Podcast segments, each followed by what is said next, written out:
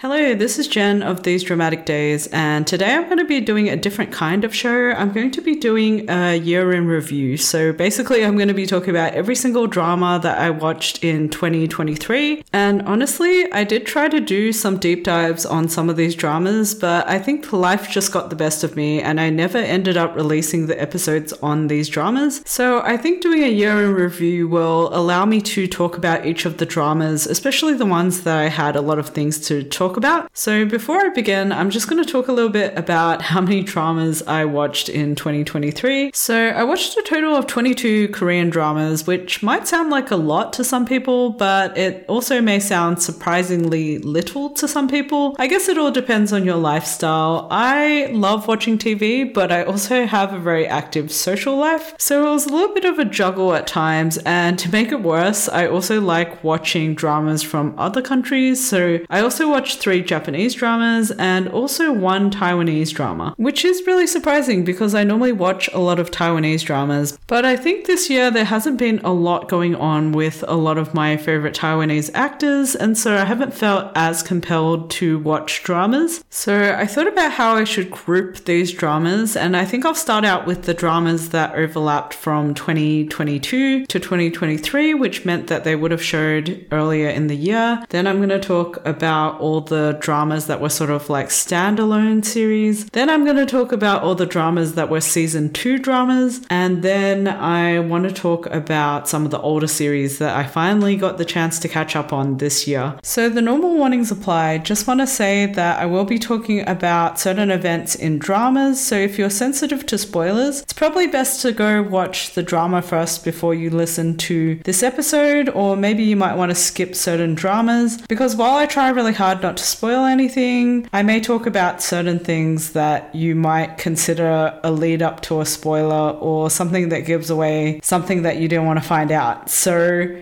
best to watch the drama first. I think it's also a good time to add a trigger warning because, of course, certain dramas I watched this year featured high levels of violence, abuse, or suicide. And so if these things affect you negatively, please feel free to skip this episode. Also, if these issues do hit close to home and you need support or you need help, I'll include some numbers to lifelines in the description of this episode, so please look for them there. So the first drama I remember watching in twenty twenty-three was actually the last couple of episodes of Alchemy of Souls season two, and I haven't grouped this with the other season two series because it just felt like it was a continuation of really the same storyline, except they decided to put a split in between twenty episodes and ten episodes. So I don't know if I really consider that a second season. The other thing is that all the other second seasons I'm talking about happened clearly in twenty twenty-three, so I'm going to talk about this first as a storyline that carried over from mainly last year to this year. So Alchemy of Souls season two starred Lee Jae-wook, who is one of my favorite actors, like seriously one of my all-time favorite actors. I mean, the guy picks really good projects, he's a really strong actor and has done very diverse roles, and you know, he's very charming, he's very easy on the eyes, and so it's a good combination for an actor. And of course, starring opposite him was the new actress Go Youn-jung. I really liked her in Alchemy of Souls, and I know she won over the hearts of a lot of people as well because she's been playing main lead after main lead this year, and I don't think she's ever going back to being like a side character in a drama ever again. In fact, I'll be talking about her two other dramas that I watched this year later on in the episode. But getting back to Alchemy of Souls season two, the storyline was a historical fantasy romance, so it was an interesting mix of ideas. Actually, I'd also say that it was a comedy as well because it, even though it was a fantasy, it didn't really take itself too seriously. There were a lot of jokes and really like punny or slapsticky scenes. And I don't know if that's particularly my style of humor, but once in a while they would hit the same style as myself and I would find it really funny. For example, in the series, there's this charm that the two main lovers have. It sort of connects the two lovers emotionally or through their energy. Anyway, one of the charms gets taken by the king Yoon-jung, who is this like very pompousy character, and then he starts feeling drawn to the male lead, like he wants to find him no matter what, and he doesn't realize it's because of the charm. But they just create the scene as if it's two lovers reuniting, and so that I found really funny when I was watching the series. I think it was down to the chemistry of the two actors as well, because both Lee Jae-wook and Shin Seon-ho have a really good bromance in real life, so I think they had fun hamming it up on screen, and you could really tell when you were watching them act it out. I also thought Lee Jae-wook had really good chemistry with his romantic interest Go Youn-jung, and I think both of them look quite pretty on screen, so I was pretty happy with the pairing as well. And off screen they were just really cute because they seem to be quite compatible. They're similar ages, and so I think a lot of the time it was just as cute watching them in the behind the scenes as it was watching both their characters get together on screen. But this might be a controversial topic, because if you watched this drama live you will remember the fierce fierce fan wars that happened, and this was mainly due to the fact that in Alchemy of Souls season one they cast the very famous actress Jung So-min to be the lead female character, and then because the magic in the story involves body swapping and therefore the characters sort of like changing their look and their identities, they ended up casting a newer actress called Go Youn-jung to be the second version of that very same character. Unfortunately, some Jung So-min fans took this to be a huge slight towards their favorite actress, like they acted like she had been cut out from the drama and kicked to the curb, but I don't think they realized that actually initially she wasn't meant to play that role. It was meant to go to another new actress called Park Hae-sun, and she even began shooting with Lee Jae-wook early in the project, but then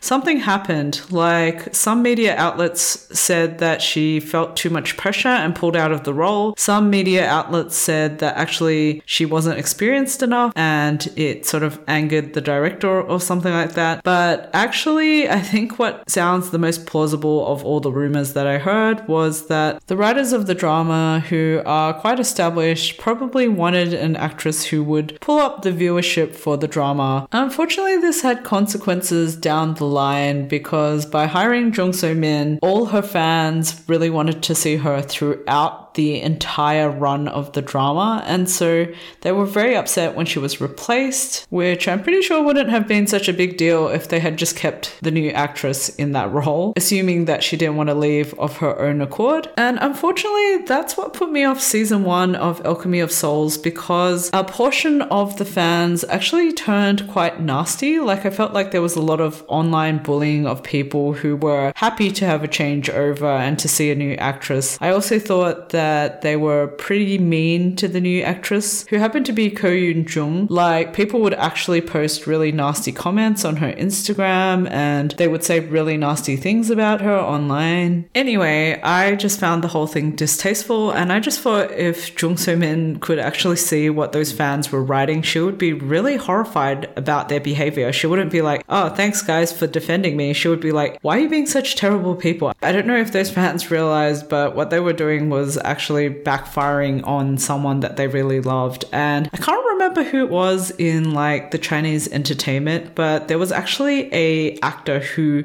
got cancelled completely by the industry because his fans were so toxic. Anyway, I feel like I've gone on a bit of a tangent, but I think it was important to mention all the drama that surrounded this K-drama, because it took away a little bit from the viewing experience while it was live. All the fan wars just made everything really stressful.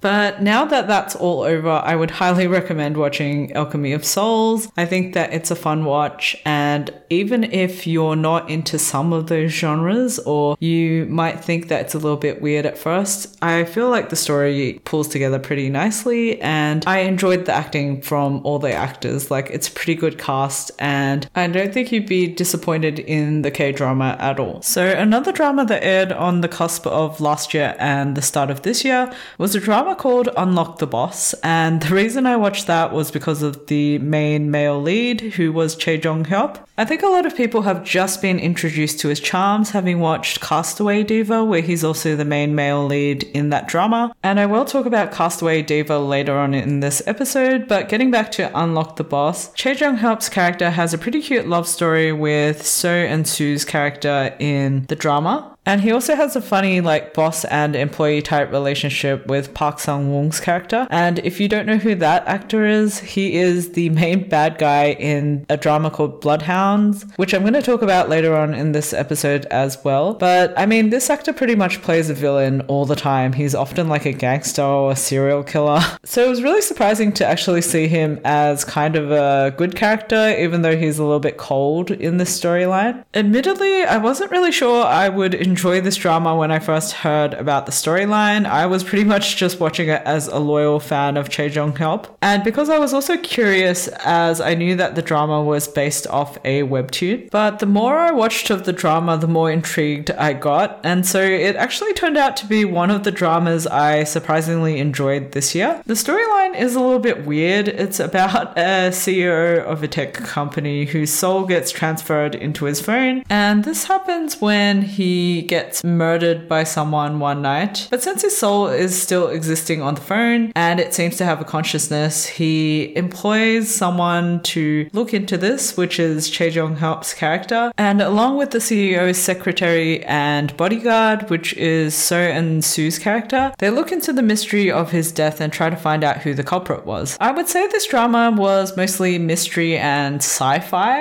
and, you know, a little bit of romance here and there. I wouldn't say it was a drama that was like deeply sci-fi or technological, but it does talk about A I and all the A I possibilities. And there's a big twist at the end of the drama, and I won't reveal what it is, but I mean, it pretty much speaks to that sort of sci-fi idea of technology really understanding and either helping or hindering humans. And while I don't think this drama was some sort of masterpiece that you necessarily need to watch in your life, I did find it really fun and entertaining. I got pretty hooked into the mystery as well as the plot twist in the end. I don't know if it's like the best plot twist, but it was interesting and I thought it was a little bit unique to that whole sci-fi storyline it had. And I would definitely recommend it to anyone who wants to check out Chae Jong Hyeop's past works. So now moving on to the next drama that I watched in twenty twenty-three, I would like to talk about Crash Course in Romance. And I think that was a pretty decent drama. I don't know if I felt particularly attached to the main couple, but I was interested in the topic of the drama itself, which was cram schools in Korea and pretty much all the crazy things that parents would do to make sure that their kids were making the top of their class and getting into the best cram schools and then getting the best tutors to help them get into the best universities. It's quite a tiring process, and I really liked watching like all the mothers group in that drama who were like really catty and like, you know, doing whatever it took to help their kids get into the best educational institutions. I just found it really amazing that parents would spend their time lining up at after-school tuition centers as a placeholder for their child so that their child would have like the best seat when it came to sitting down and studying in the after-school centers. Because the drama is mainly a romance genre drama, I can't really ignore the fact that it's actually focused on the romance between the really famous tutor and one of the parents of a really bright child who is pretty much a scholarship kid. Those characters were played by Jung Kyung-ho and Chon Do-yeon. So both those actors are veteran actors in the industry, and so I wasn't surprised that the acting was very good. I just don't think I took to the couple because their characters were so cliched in many ways. Like, it was pretty much a storyline about a guy who was the best at his profession across Korea, who was pretty famous and had a lot of money and was a little bit cold at times or a bit aloof. And he pretty much falls for a woman who is very pure, who is very warm and has a really strong working class spirit. And then of course she helps him to get over his traumas. So this is a formula that has happened for many years in Korean dramas. So I don't think I felt that it was very original or compelling in any unique way, I guess. I think maybe another reason also that I didn't find this couple as enticing for me to watch was that they got quite like sappy once they got together.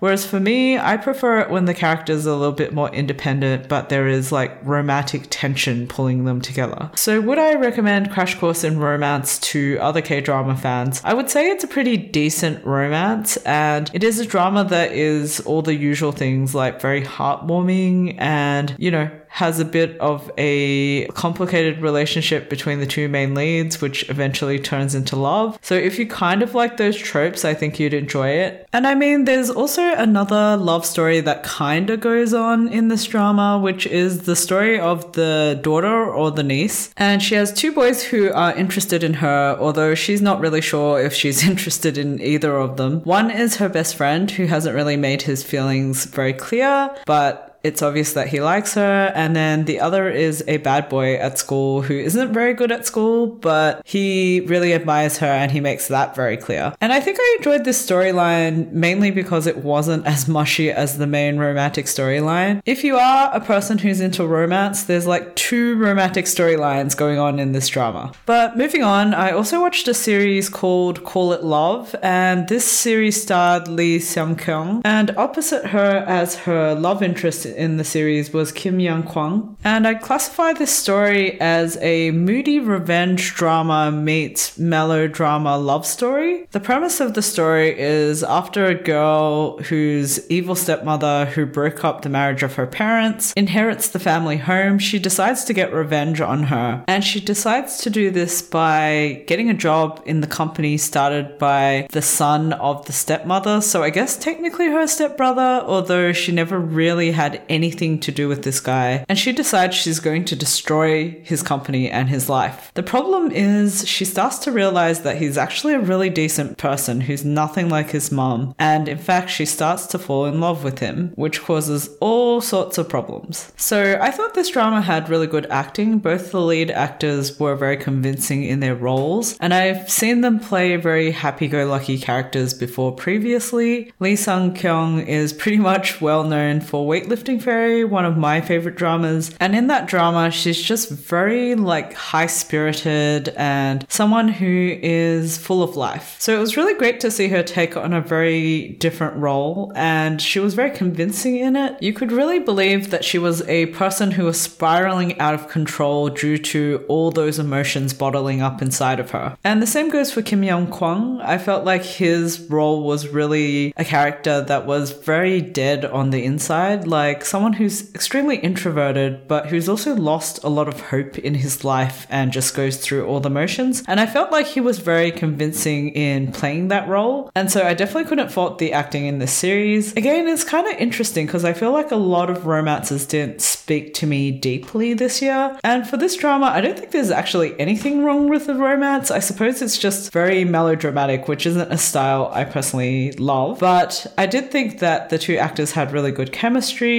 And that intensity of their love in the very difficult situation that they faced was very well portrayed on screen. I guess at this point you might be wondering, why did you watch a melodrama if you're not really into melodramas? Well, I guess part of it was because I was interested in Lee Sung-kyung's performance. And the other part of it was there was also this like side storyline involving the best friend of Lee Sung-kyung's character. And he also happens to be friends with both her siblings as well in the storyline, so he's pretty much a family friend. And that character was played by an actor called Sung Joon. If you've been watching K-dramas since like the early two thousands, I don't know if you remember Sung Joon, but you totally should, because this guy has the nicest sounding voice, I swear. I also feel like he's one of those people who's really good with dry humor. He's just got the right timing and expression and everything. Anyway, this guy is totally one of my favorites, but I've said this about two or three other actors in this episode already, so you know, take that with a grain of salt. Anyway, Sung Joon used to be like second lead, and he sort of made his way up to first lead. I believe he was the main lead in a drama called Madame Antoine the Love Therapist or something like that, but then he went off to the military, and I don't know if he's quite made it back to first lead status, but I was really happy to see him in this drama, and his role is pretty significant. He has like the secondary love story with the sister in the drama. So I guess in conclusion, even though I'm not into melodramas, I'm clearly into Sung Joon, and I watched this drama for him. Hopefully he'll be in more things in twenty twenty-four. Moving on to another drama I watched this year though, I want to talk about The Good Bad Mother, and this drama was shown on Netflix, so it probably had a wider reach, and a lot of you might have watched it as well when it aired. It starred the veteran actress Ra Mi-ran and and also starred the very famous actor Lee Do-hyun. And he had a love interest in this series played by Ahn Eun-jin. And like the drama I was talking about before, this drama also has like a revenge kind of plotline, and it also is quite melodramatic. And so once again, it wasn't exactly an easy watch. Like, it was a drama that had really good acting, had an interesting story concept, but sometimes I felt like I was gripping the edge of my seat because it just felt so intense. And I think part of that was because the mother in this story is someone who lives a very hard life, and so when it comes to raising her son, she pretty much tiger parents him to the extreme. And I think this is triggering for a lot of Asians who grow up in Western countries, because often that is the case. Your parents have a really hard life, they want a better life for you, and so they raise you in a very strict and restricting way. And in this series, the mother does it in a way that is just so borderline abusive that at times I was like, she is a really terrible mother. Like, I don't know if this kid should still be living with her. But later on, you find out additional information, and it sort of colors like your understanding of her a bit better as a person.